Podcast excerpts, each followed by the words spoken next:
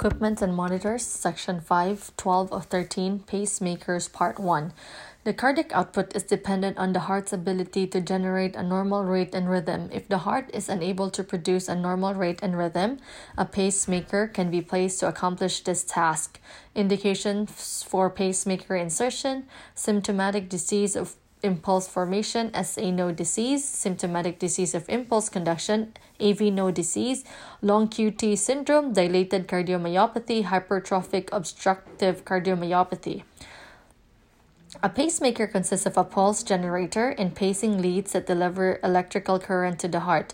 Epicardial leads stimulate the surface of the heart. Transvenous leads stimulate the cardiac chambers, RA and RV. Pacemaker designation. Pacemakers are categorized by a five letter code. Each letter describes a function performed by that particular pacemaker. Mnemonic pacer. Chamber pace, chamber sense, and response. Position 1 this is the chamber that is paced. O is none, A atrium, V ventricle, D dual. Position 2, this is the chamber that is sense. Uh, same OAVD, non-atrium ventricle, dual is A and V. Um, position 3 is this is the response that to sense native cardiac activity. So O, non-T triggered, I inhibited, D dual, triggered and inhibited. So T, sense activity tells the pacemaker to fire.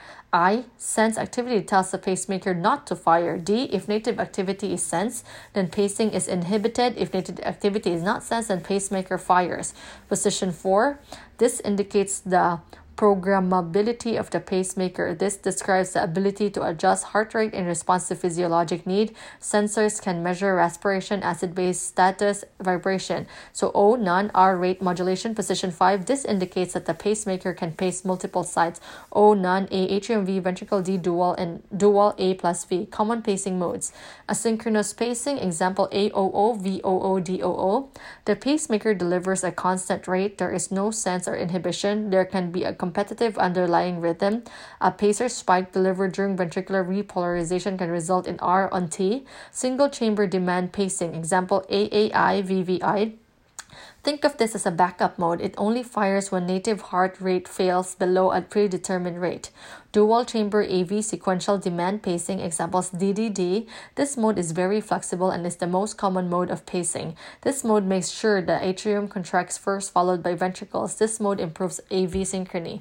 Appearance on the EKG. If the atrium is paced, the electrical signal travels through the AV node and the QRS maintained is normal. Narrow appearance. If the ventricle is paced, the electrical signal is delivered beyond the AV node and the QRS takes on a wide appearance.